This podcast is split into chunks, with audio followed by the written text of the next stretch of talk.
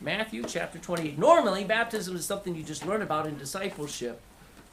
You learn about it a little bit in passing, but this morning I want to whet your appetite for the great truths about baptism because it's more than just getting wet, thank God. Uh, Matthew chapter 28 and uh, verses 18 to 20. We will read aloud together. Matthew 28, verses 18, 19, and 20 as we stand to read the Word of God. Let's begin. And Jesus came and spake unto them, saying, All power is given unto me in heaven and in earth. Go ye therefore and teach all nations, baptizing them in the name of the Father, and of the Son, and of the Holy Ghost, teaching them to observe all things whatsoever I have commanded you. And lo, I am with you always, even unto the end of the world.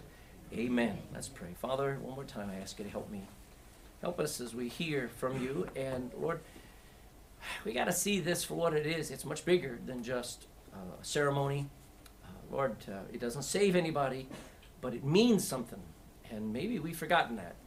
I always wonder why why do Christians sort of just they get get started and they get excited and they fall away? It's because maybe they just don't understand what the Christian life is all about, and it's it's the crucified life. It's a life that that has moved on from something that is dead and is in newness of life now. So help us to learn from the picture of baptism what Christ has done for us and how we should live today. In Jesus' name, amen. Please be seated. Now, there are some things that people need to know about baptism. Too many Christians believe baptism is either just a ritual or a ceremony, uh, or they think that it's actually part of their salvation. Now, both beliefs are wrong. For those who believe that baptism is a necessary effort for you to become a Christian, you forget about the work of Jesus Christ, that it was perfect. There's nothing that can be added to it. That if you try to add anything to try to help Jesus save you or try to help him out, you cancel out everything he does for you, and uh, then it's all on you. So don't try to help God out, don't try to help Jesus out. He saves. And for those that, that think that, um, uh, for those that think that something can, it is something you can just avoid or, or ignore, I don't have to be baptized. Let me tell you this you forget that all the times in Scripture where we are commanded to be baptized and where we're commanded to, to follow the Lord in baptism. Now, there is a lot of confusion, so, uh, and, and a lot of people just sort of say, oh, I don't care. Well, let me tell you, I want to talk to you about what is baptism what's the core purpose of it in the life of the born again child of God. So we start with just a thought here what is baptism? And the revelation is there are several baptisms in Scripture. No wonder there's a little bit of confusion. I'll show you one of them. Go to the right and find 1 Corinthians chapter 10. 1 Corinthians chapter 10 in verse 1. 1 Corinthians chapter 10 and verse 1.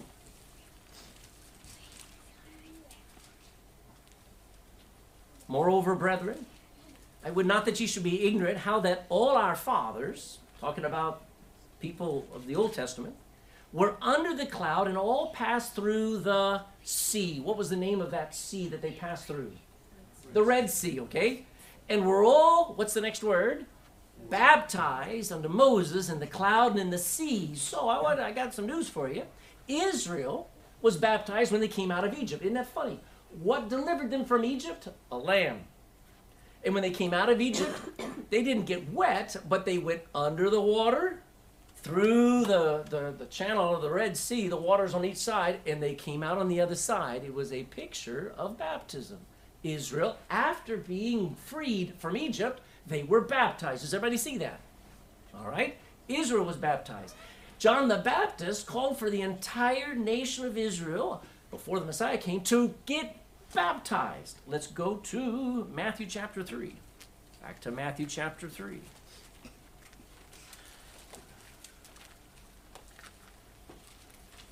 In verse 4, Matthew chapter 3 and verse 4, and the same John, this is John the Baptist, had his raiment of camel's hair, and a leathern girdle about his loins, and his meat was locusts and wild honey.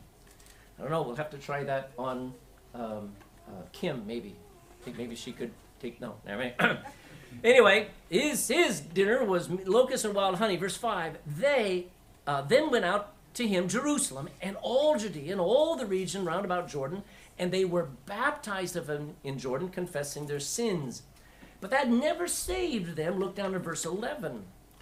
John says this I indeed baptize you with water unto repentance, but he that cometh after me is mightier than I, whose shoes I'm not worthy to bear.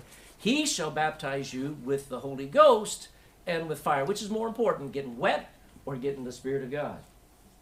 Getting the Holy Spirit of God. Now, only Jesus saves. So, it, it is easy to be confused about baptism. Uh, so, uh, every time you find the word baptism, you need to look at uh, what it's describing. Sometimes it's describing being baptized into Christ. Sometimes it's being baptized into water. By the way, they're not the same. Okay? So let's talk about the meaning of baptism. The meaning of baptism is really simple it means putting something or someone completely into something else, as in immersion. Not dribbling, not sprinkling, not pouring, or dipping. People call uh, sprinkling a baptism. I'm sure a lot of you have been to a baptism where a baby they dribbled a little bit of water on the on the top of the head and everything, and they called that a baptism. I got news for you: it wasn't a baptism. It was a ceremony, but it was unscriptural. It had nothing to do with being baptized. Somebody may say, "Well, I was baptized as a baby." No, you weren't. You had a little dribble on your head, but that is not baptism. Uh, how many of you have ever taken uh, a cup of tea and gotten a biscuit? and You dipped your biscuit in the tea. That's not baptism until you you lose it in the tea. Oops. That's baptism when it's completely immersed. Does that make sense? Okay. Um, so, uh, baptism means you put something completely into something else, and it's completely surrounded by it. Now, that implies um, that uh, uh, that implies that there's some things that baptism is showing. All right, it is not what it's doing.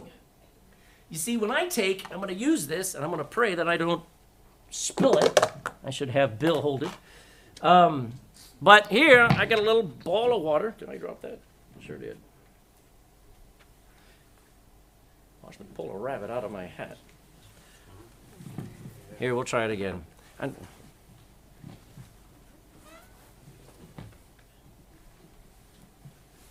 All right, here we go again. All right, so everybody sees this little green bowl in the water. Okay, now, right now, the bowl is on top of the water. You can't really see it, but you can tell that the water, the bowl is on top of the water. Is the bowl yet wet?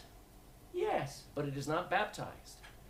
When this bowl is completely put under the water and the water is all around it, that is when it's baptized. And that is a scriptural baptism. So everybody who's ever been sprinkled, poured upon, dipped in water or whatever has never been baptized. Baptism means immersion. That is always the case. And what it shows is that it got wet and got wet top to bottom. Not that the water removed any sin, because I want to say something here. It cannot wash away sin especially where we baptize. All right, we're going to a river, and that water does not wash away anything. You've, some of the guys come out and their clothes are a little bit brown, not because of, of dirt, but because of there's just what is it that makes the water brown here? Um, uh, it's not just sediment. It's something. Sorry, muck. Muck, yeah, yeah. But no, there's something that makes the water brown. And I thought somebody told me what it was, and I can't remember at this moment. But anyway, it doesn't iron. I don't know. It doesn't wash away sin. It cannot cleanse you from guilt in your conscience. Can you imagine? You may you may have a lot of sin in your background, may have a little bit of sin. You got this guilt going into the water doesn't wash away guilt. It does not atone or pay for any sin. Only the blood of Jesus Christ when he died cleanses us from sin. Hebrews 9:22 don't go there, but let me say almost all things are by the law purged with blood and without the shedding of blood, without the, the shedding of blood through a sacrifice, one for the other, an innocent for the guilty, without the shedding of blood, there is no remission. So baptism doesn't remit sin. What does?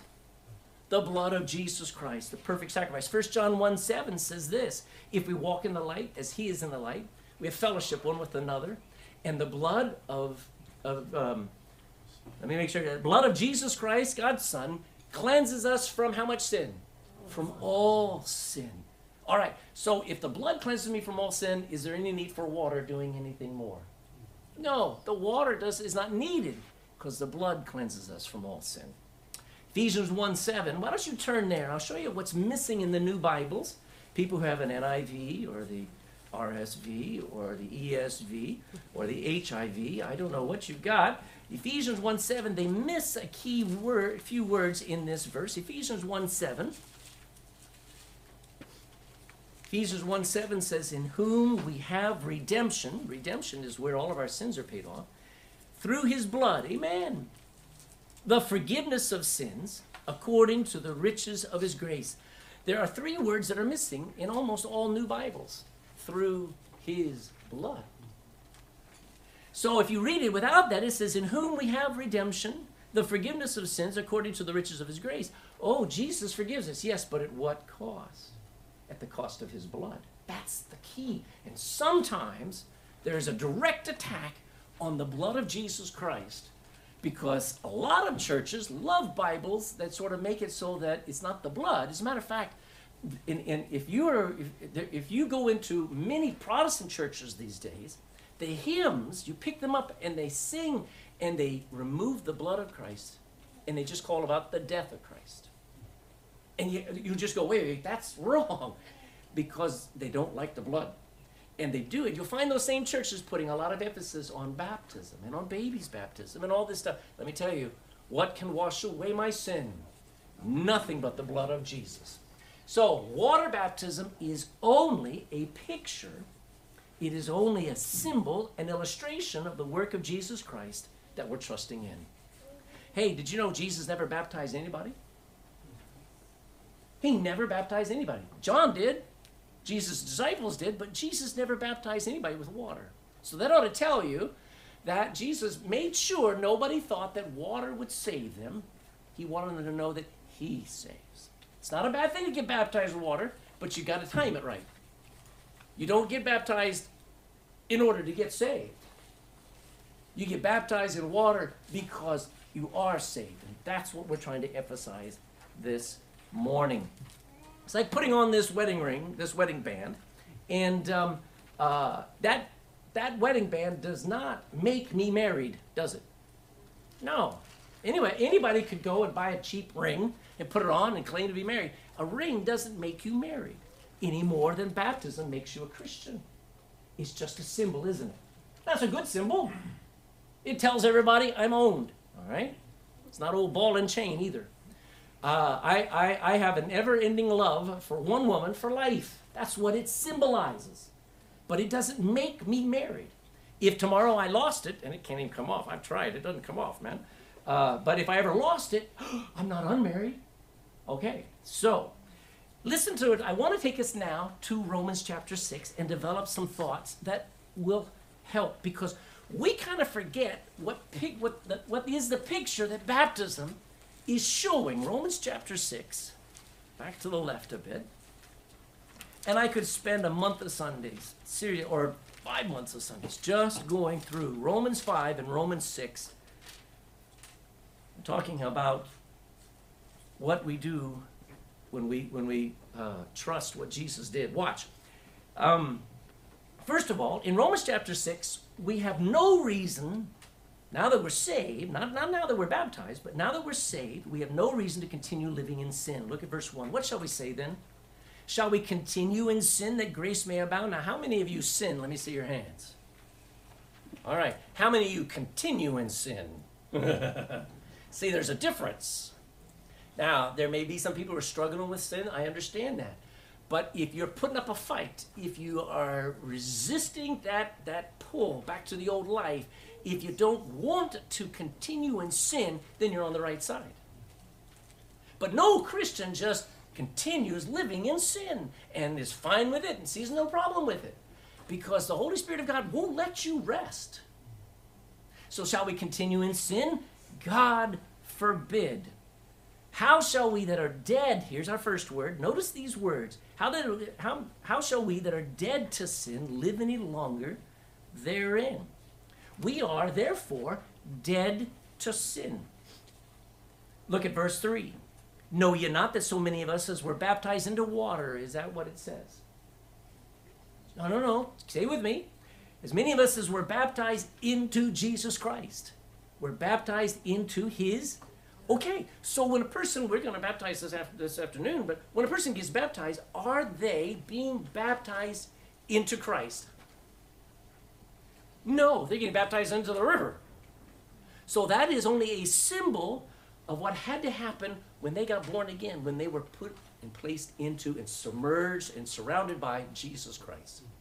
If you ever imagine these uh, up in the, the space station that's flying 250 miles over uh, uh, overhead, um, it, uh, they, they go on spacewalks all the time. Do you know what they have to have to go on a spacewalk? How many of you know what they have to have? Guts, right? but they have to have a spacesuit. Can they go with a spacesuit that leaves the helmet off? No. All right? Can they go in a spacesuit that leaves the hands without, without covering? They have to be completely, totally surrounded by that spacesuit to protect them. You know, in order to protect me from the wrath of God, I have to have Jesus Christ completely in every direction around me. He is my Savior. I am in Christ. I am placed into Jesus Christ. And a, a simple illustration, Jesus used simple things of when I'm getting baptized, I am reflecting, I'm showing I've been placed into Christ. Look at this.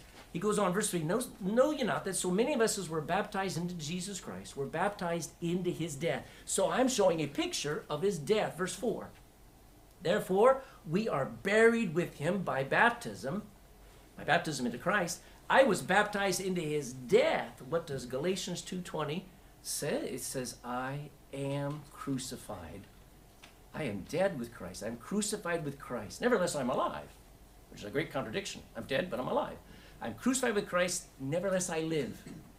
Yet not I, but Christ liveth in me. It's his life now. And the life which I now live, I live by the faith of the Son of God who loved me and gave me himself for me. So I know I'm interjecting a lot here, but just follow. Verse 4 again. Therefore we are buried with him by baptism into death, that like as Christ was raised up from the dead by the glory of the Father, even so we should also we should walk in newness of life. So we've been uh, look at verse 5. I'll go to verse 5 first. For if we've been planted together in the likeness of his death, we shall also be in the likeness of his resurrection. So I'm here, I'm in 2020 AD. 2000 and let's say like 1900 and so many years ago, 1990 years ago, on the cross, Jesus died for me. When I got saved, I looked at that event, and that event became my reality now. I was planted. When he died, I died. When he died for sins, he died for my sins. When they buried him, my sins went with him. When he got up out of the grave, I was given a new life. When I look to Jesus Christ, I can just trust that he can save me. He can affect my life now. That's the gospel, folks. Um, we have been planted in his death. We have experienced the removal of our sins, and they've been buried. I'll talk about that in a moment because it's one of the best truths. And we now experience daily, we experience a constant life because of the resurrection. So, uh, we've been. Um, what is what is that, what do I do with all of that? Well, it's this I can accept the outcome, I can accept the results of Christ's death and resurrection. Look at verse 6. Knowing this now, that our old man is what? He's dead. He's crucified with Jesus. Did Jesus die on the cross? Yes or no? He died. Now the Muslims say he swooned. Jehovah's Witnesses say he swooned, which means he just fainted. No, he died. The Bible says, knowing this, that our, uh, sorry, verse, yeah, verse 6, that um, knowing this, that our old man, the old me, is crucified with him, that the body of sin might be, one day, it's going to be destroyed, and that henceforth we should not serve sin. All of a sudden, because of that event, 1990 years ago, I'm standing here and I no longer have to serve sin. I want you to understand when we think about serving sin, that henceforth, from now on, we should not serve sin. To serve means to do the bidding of, the commands of, or to obey someone. All right? No Christian should serve sin anymore. Sin will be like a spoiled brat in your life. All right? Maybe you have a child that constantly just is screaming, I want this, and I want to watch that program, and give me your phone, and take me to the park, and I don't like this broccoli, and all this stuff. Okay, that's you. That's the old you. You will have sin screaming for your attention all your life. That old you is always going to pull at you, knock on your heart, reminding you of past thrills and pleasures. And like a spoiled brat in your home, he will demand that you feed him. He'll ask you to entertain him and to coddle him and to cater to his whims. But a good parent learns they do not have to serve that brat anymore, and that brat can be ignored. Amen. God give us some parents who have a spoiled brat and looks at it and goes, You're not getting what you want. That is what we've been allowed to do now. We have been given authority by Christ to walk away from the screams of our old man.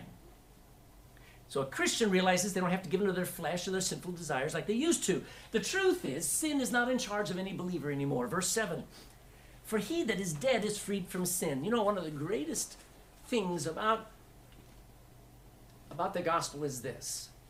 When Adam and Eve sinned, what were they, what were they condemned to? Death. So Jesus Christ came and took the death, and now said, I took what is a curse and I made it a blessing. Because I'm still in a body that sins. One of these days, I'll be separated from it. This body will die. And when you die, guess what happens? You no longer sin. So, he that is dead is freed from sin. All right, well, if that's true physically, it's true spiritually too. Watch this, verse 8. Now, if we be dead with Christ, remember that illustration? 1990 years ago, I died with Christ. I trusted him, and his death worked for me. If we be dead with Christ, we can believe that we shall also live with him. We believe it now, knowing that Christ being di- raised from the dead, he dies no more, does he? He does. There is no church on this planet that has ever crucified Jesus again. He died how many times? once. There is no continuing sacrifice, there is no repetition of the sacrifice. He dies no more. Amen. Death hath no more dominion over him, for in that he died, he died unto sin, verse 10, once. But then he liveth, he liveth unto God now. So what can I do? Start reckoning it. Now, reckoning is a good Texan word. I knew there were some Texans in the translation committee of the King James Bible. Okay. It's only Texans that I've ever heard use that term, I reckon. All right? You think it's going to rain tomorrow? I reckon it'll rain tomorrow, is what we'd say, okay? But to reckon means to think, to understand, to ponder, to believe. So look at verse 11. It says, um, if Christ went through all that and if he's alive forevermore, sin has no pull on him. Listen, was he tempted when he was in the flesh? Yes, he was tempted in all points, such as we are. Sin doesn't tempt him now. He never once sinned, but believe me, he felt the pull. The Bible says if what Jesus went through is our example, watch what he says.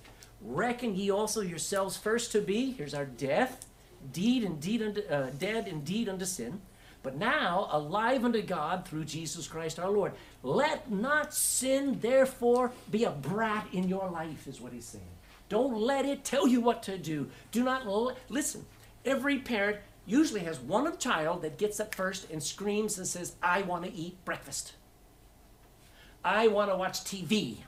I want to be played with. And what does a parent needs to be able to do? Go back to bed. Be quiet and play for a while on your own, but you're not going to interrupt my sleep right now. And you can do that with every sin that taunts you and plays with you and pulls at you and screams for attention. That's the gift we've been given when we were saved. We were given the ability to move on and not let our, our sinful nature be that brat in us. Let me read it again. Verse 11, likewise, reckon ye also yourselves to be dead indeed unto sin. We'll talk about that death again, but alive unto God through Jesus Christ our Lord. Let not sin therefore reign in your mortal body. Don't let it control your body, that ye should obey it in the lusts thereof. Neither yield ye your members as instruments of unrighteousness unto sin. I hope you I hope you don't spend much time pondering how much sin that hand got you into before. I'll never forget one of the most traumatic times in my life was when I was talked into going into a shop and stealing a pack of chewing gum. I must have been six years old, maybe seven or whatever. I had really good friends back then. They were really wise. They had depth of understanding I couldn't comprehend. Anyway, they talked me into going in and grabbing a chew- stick of chewing gum and walking out like nothing had happened. I think I sweat like like like half of my weight in water out as I walked in and as I was shaking. I can only imagine the guy behind the counter looking at me as I'm waiting for him to just glance away. So I just grab that stick, put it in my pocket, and then walk out. And to this day, I still remember that. I still remember that that violation of my conscience. But that was just the beginning. That was not the extent of my sin. That hand, these eyes, these lips, these feet have run to sin, haven't they? You got to think. So you used to yield your the members of your body to, to sin. Well, verse 13 says, Don't yield your members as instruments of unrighteousness unto sin, but now yield yourselves unto God. Somebody once said those. These words said, As much as you used to spend all your money on sin, why don't you give it to missions? Why don't you give it away to God? Why don't you give it away to other people? If you used to spend 300 euros a week on movies and drink and cigarettes, think of how much cigarettes cost a week. Think of how many, how many of our missionaries we, we could actually add if, if, if somebody took the money they give to cigarettes, we could take on another missionary for, for the rest of the year if they put that money in every month. Do you understand? Whatever you used to yield to sin if you gave it to God, tell you what, uh, uh, impossible things would start to happen.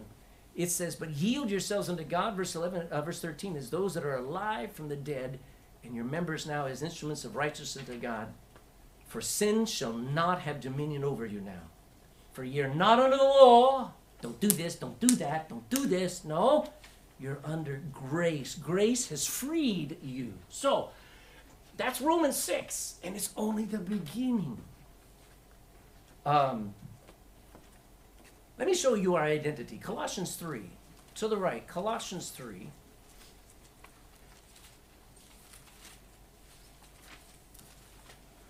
Galatians, Ephesians, Philippians, Colossians, chapter 3. In verse 1. And according to Colossians 3, our baptism, when a person gets baptized, and I'm going to take this to the next stage. Don't just say, well, I was already baptized. I understand that. But are you living like you were baptized? Because your baptism was supposed to be a mile marker in your life where you decided, I will follow Jesus. Your baptism was supposed to be a time where you understood, hey, I'm free. I used to live for the devil. I used to live for my friends. I used to live for the world. I now live unto God. Now, you probably didn't understand that all when you got baptized, did you? Probably wasn't that deep. I usually try to explain a lot of this stuff to somebody who gets saved before they get baptized. But a lot of people just, it doesn't, penny doesn't drop for a while, and they struggle. Why am I still sinning? So on and so forth. I understand all that. But when you start to realize, you know what, that that event, when I publicly came out, see about all these homosexuals who come out? Christians were the first to come out, folks. We're supposed to be the ones that come out of the closet and say, I'm with Christ. And when you came out, it ought to be that that that expression of I'm saved, I'm free, I'm going to follow Jesus. So let me show you how it it identifies us. What is my life supposed to be like? Look there in verse 1 of chapter 3. If ye then be risen with Christ, now that's the new birth, that's being born again. If ye be risen with Christ, seek those things which are above, where Christ sitteth on the right hand of God. Set your affection on things that are not on things on the earth. For ye are, what's that word again? Here's that dead. For ye are dead, and your life is hid with God, Christ in God. So again, here's that word. We are dead. What a strange truth. There's something about us that is D E A D. What does it mean to be dead? I mean, if I took Bill up here and stopped his heart. Not going to do it. Laid him out on the table. He's a cadaver. Not an abracadaver, but a cadaver, okay? And he's there over here. And I just, and I tweaked his nose. And I poked him. Is he going to respond? Huh? If I said, You're the ugliest guy I've ever seen. you would respond to that.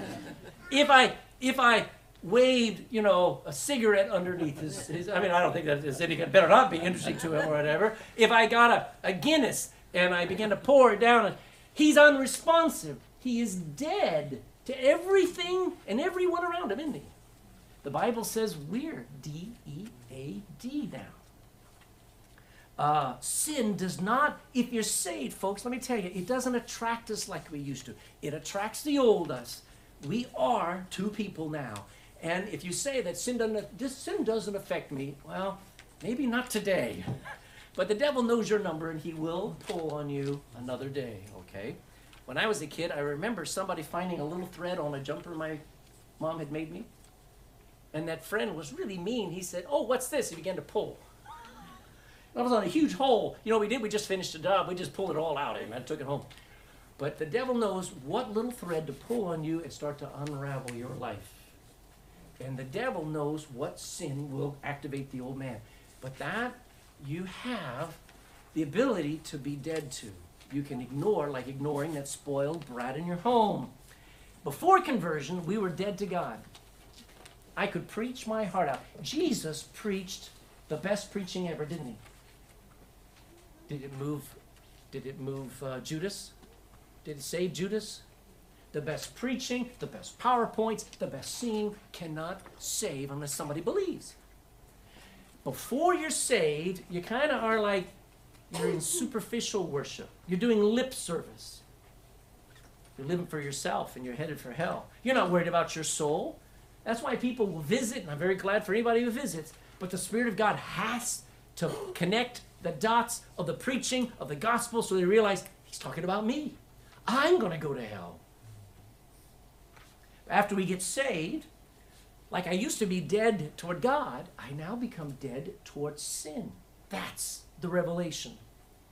We are surrounded by sin, but it doesn't impress us anymore. As a matter of fact, I know this people used to drink when they get saved, they have to drink almost double in, for, in order for them to try to get that same buzz they used to get when they went out on, on, a, on a drinking time. It just doesn't work like it used to. The power plug, if I went over and I unplugged the, the, the projector there, what happens? It becomes dead. And what did God do when somebody gets born again? God unplugged the power of sin over my life. Now, don't be fooled. If, if, if, if God unplugs the power, I can go over and plug it back in and say, yeah, but I want to watch that. Yeah, but I want to say that. There are times where a Christian ignores the work of the Holy Spirit and still says what they shouldn't say. Amen? Still goes and looks at what they shouldn't look. That's you going back and plugging back in what God unplugged. Amen? So we are dead and our sins have been buried. They are gone. Gone, gone, gone. Um, uh, we'll come back to Colossians. Hold your place. I want to show you at least two scriptures. Psalm 103. Psalm 103 in verse 12. When you bury something, I want you to get the idea. What are you doing? You're putting it away. I have heard, and, and maybe it's been several years, but I've heard of of uh, Irish, and I'm sure it happens in lots of countries. I'm not. It's not picking on the Irish, but I've heard of a husband dying and the wife never letting him know she's keeping him propped up on the chair that he's always sat in for the last 20 years, and he's still kept in the house. It's been years since I've heard of that, but probably 15 years ago, 20 years ago, I heard of them finding Grandpa still in the chair and he's been dead for months. Now that's not right, is it?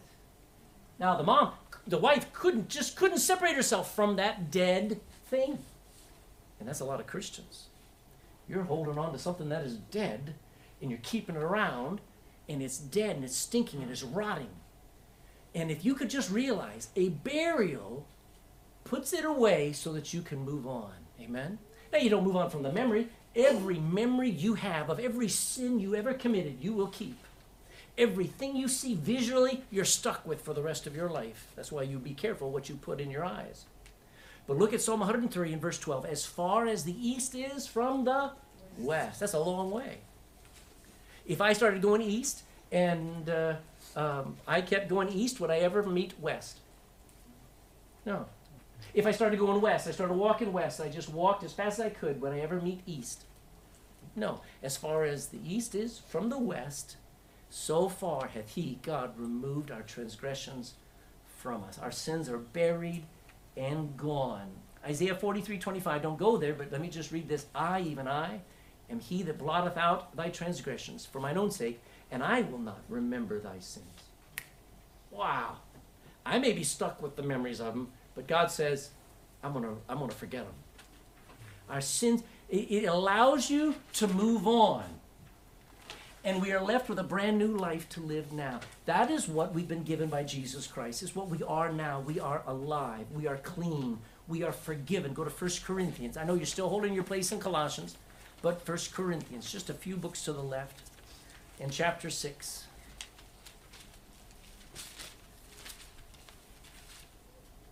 First Corinthians chapter 6 and starting in verse 9. Know ye not that the unrighteous shall not inherit the kingdom of God? You're not going in.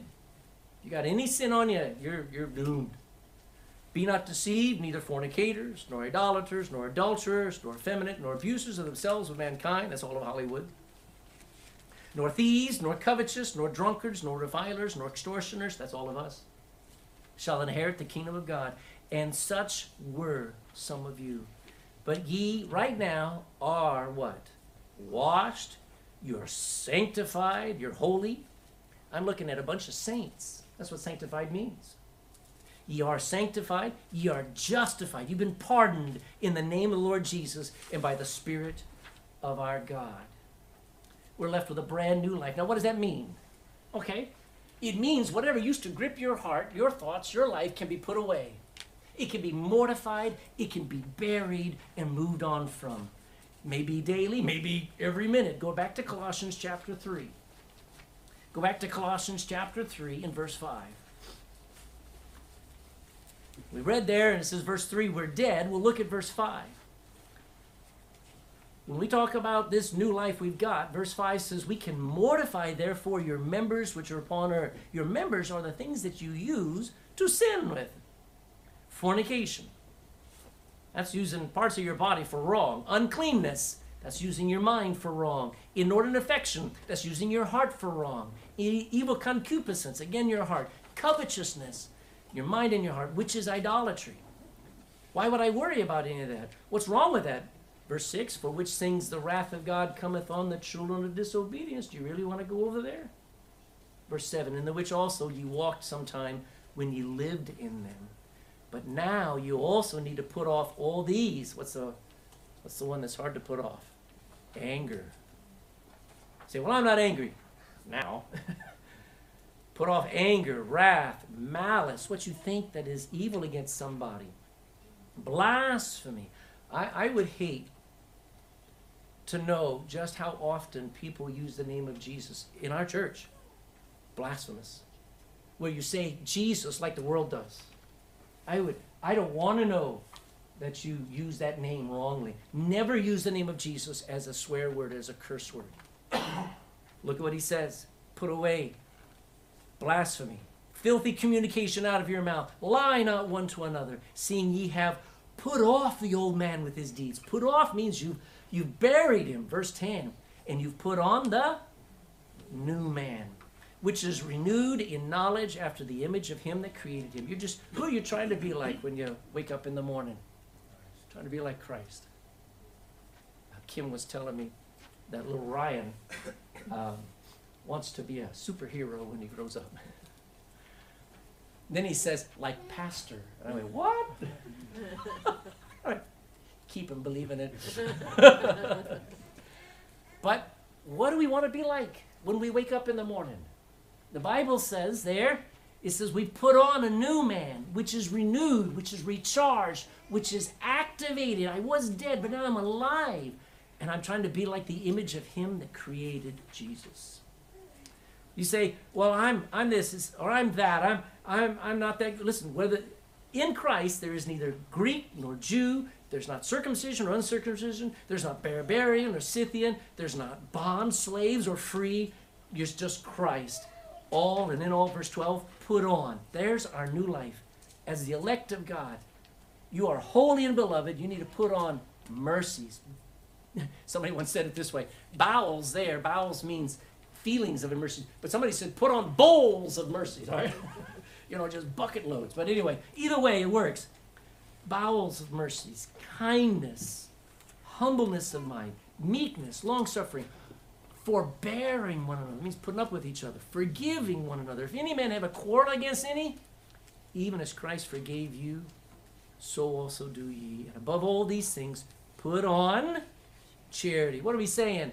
Get baptized in charity. Live a life that when you are living for Christ, you are absolutely immersed in all of those things, which is the bond of perfectness. You want to live a perfect life? Live it with selfless love. So here's our picture. Uh, in just an hour and a half or so, I'm going to take some guys down to the river, and they're going to give their testimony. And it'll be a very humbling, humiliating testimony. Baptism is supposed to humiliate you where you are testifying that that event 1990 years ago affected me now. And I, when Christ died, I let him die for me. And I received new life. So the old me is now dying right here in front of you. I'm not proud of my life. I'm not glad for my life. I have no no excitement about any of my sins anymore. I hate and abhor what I was.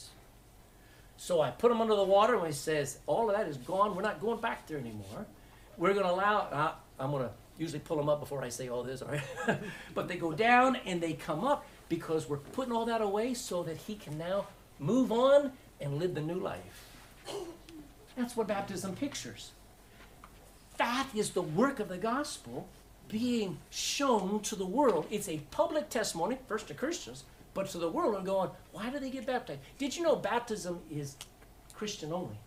I know there are a lot of different flavors of Christian that use different kinds of baptism, but the Jews don't baptize, Muslims don't baptize, Baha'i don't baptize, Confucius didn't baptize. It is what Christ said. Remember, going in all the world teaching them, baptizing them, teaching them to absorb all things, because when somebody gets baptized, they're telling the world, I'm saved. They're not getting baptized to be saved. They're saying, the old me is dead. And, and just like I'm coming out of this water immersed and different, so was it when I got saved. It just was secret. Now I'm making it public. So, in summary, what does it symbolize? What does it symbolize?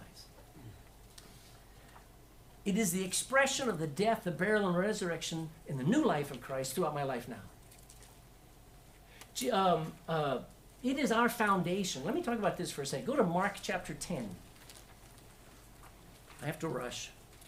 Mark chapter 10 and verse 36.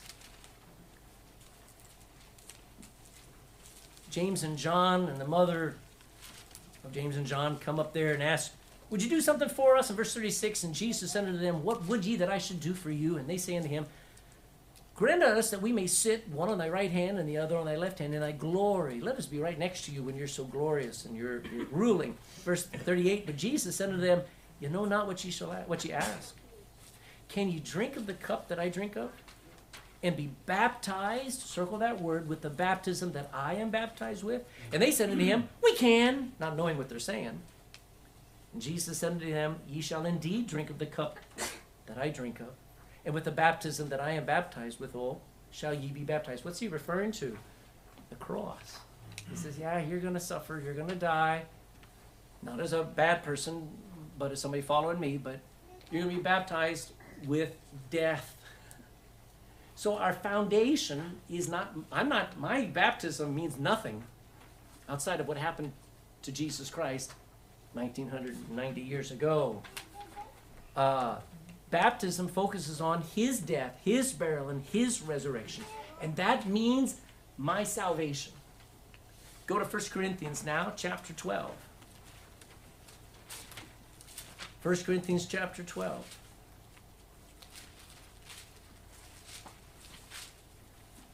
1 Corinthians 12 and verse 13. For by one Spirit, not even by the church, not by the pastor, not by a religion, not by a denomination. Look at it, says, by one Spirit, capital S, the Holy Spirit, are we all, all believers, are baptized into one person. Who do you get? Who do you think that is? Into one body. Whether we be Jews or Gentiles, whether we be bond or free, we have all been made to drink into one spirit. For the body is not one member, but many. Go back to verse 12. For as the body, your body is one and has many members. You got fingers and toes and noses and chins. And all the members of that one body, being many, are one body, so also is Christ. How do we get into that body? When we are placed into Him by the Spirit of God. So, if you never get baptized, you better get saved. Because salvation is me being taken out of my sin, my life of sin, and I'm placed into Jesus Christ by the Spirit of God. I cannot put you in Jesus. By me dragging you, kicking and screaming into church did not bring you into Jesus by me stopping traffic and directing people to get out of their cars and walk down with me to the river and me putting them into the river does not bring them into Jesus, does it? No. Repentance toward God, great sorrow and abhorrence of self and sin, and faith toward our Lord Jesus Christ, that puts you into Jesus. That is, my salvation is based on His crucifixion. So that's the original baptism. I was spiritually baptized the moment I got saved, but nobody knows about it yet. Did I tell you when I got saved? I got home.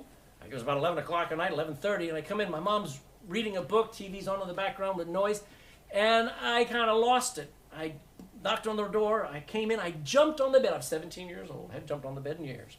And I jumped on the bed. I'm looking down at her. She said, "What is up?" I said, "I just got saved." Now, how would she know if I got saved? Unless I tell her. And I said, Mom, you need to get saved too. And Mom went, I am saved. I went, No, you're not. Because I don't remember her talking to me about the gospel. So we, I got down and we talked for the next hour and a half or whatever it was. Listen, my salvation put me into Christ. I just want to tell the whole world. And that man, I got out and I got, it was just like two weeks later, I was baptized in front of everybody. It was scary, it was humiliating but I felt like I'm free. I'm actually, I'm going to live this life now. And that's the Christian's new life. That's the Christian's new life. I wish I could go through all these things. I, I, I summarize this Baptism is the outing of the believer, announcing to the world you're living a different kingdom now, you live in a different culture. It is a separation from the old life. It's like a break with your past. It's like a divorce. You you your, your, your old relationship, maybe you're not even divorced. Maybe the picture there in Romans chapter 7 is your old spouse is dead. You're free to marry. You're free to live now, free, and marry somebody much better. And you're living separated now. It's new. Person who's getting getting water baptized is testifying, I got a new life. This water didn't wash away my sin. I am showing you that I am clean. And it's real. Do you know your clothing that you wear and that you allow your daughters especially to wear reflects the heart. Did you know that? You say, don't judge me by what my clothing. What else am I going to judge you on? If you are wearing a, an outfit that makes me look and double look and triple look, folks, let me tell you, that reflects your heart. Now, my problem is doing the double take, the triple take, and I got to walk away from that. I got to let my wife punch me, whatever it takes. But Please, your clothing reflects your heart. That's why it does matter. When you get up in the morning, somebody was talking to me, they went for looking for a job. And uh, the, the person they interviewed with, person told them, dress differently. They didn't get the job. Let me tell you, your clothing, they want to know do you take any kind of uh, uh, evaluation, inventory of yourself and go, you know what, I want to look my best. You may be going to work as a welder, but look like you think high of yourself and go in. Because whether it's church or whether it's work or whether it's home, your clothing reflects what you think of yourself and what you think of Christ. Don't get all mad at me. Your face reflects your heart. Some of your faces are reflecting your heart right now. Your skin color never reflects your heart. Amen. This thing that's going on all over the world is because people do have a problem with what we see. Well, let me tell you, skin color doesn't reflect the heart, but your words do. What you say, how you say it. And when you get baptized, you're finally saying, you know what? All that's gone. I want my heart, I want people to see me as real in Christ. Lastly, it pleases God. When Jesus was baptized and he came up, guess what voice was sounded from heaven? This is my beloved Son in whom I am well. He said that when he was baptized. And when you get baptized, remember when you got baptized, Kevin? You pleased God. It, it made God go, that's my boy. And it's a powerful testimony. Folks, believers' baptism is for believers only. It's obvious. Salvation is a desperate cry to be saved from the wrath of God. Baptism is a great glad shout about being saved. One's a cry to be saved, the other one's a shout, I am saved. I had somebody say, Well, what if I don't want to be baptized? I thought about that. I thought about. Hmm. Then you're not following Jesus. Don't claim to be Christian. If you don't want to be baptized, you're stubbornly not doing the things he did. Did you know even Jesus was baptized? I want to be like Jesus, but I don't want to be baptized. That's a contradiction. I only found one person in the Bible who got saved and didn't get baptized. You ready? There's a guy who was nailed to a cross and couldn't go get baptized next to Jesus. Remember the thief on the cross? I bet you if he could have gotten off the cross, he would have loved to have gotten baptized, don't you? So don't don't tell me you have an excuse why you don't want to be baptized. Here's the conclusion. Don't think for a minute that you need to be baptized to be saved. It, it, it, that's why I, I, baptism can be one of those confusing subjects. Like, do I have to be baptized or do I not have to be baptized? I know all of that stuff. Jesus died for sinners. Your baptism is just a symbol, just a ceremony that reflects that you trust that. And if you don't get baptized, maybe your health won't allow it. That's okay. But shouldn't you want to be? Shouldn't you say, Lord, if you got baptized, I, I want to be just like you? Jesus saves, not water. Would you stand with me in this bound prayer?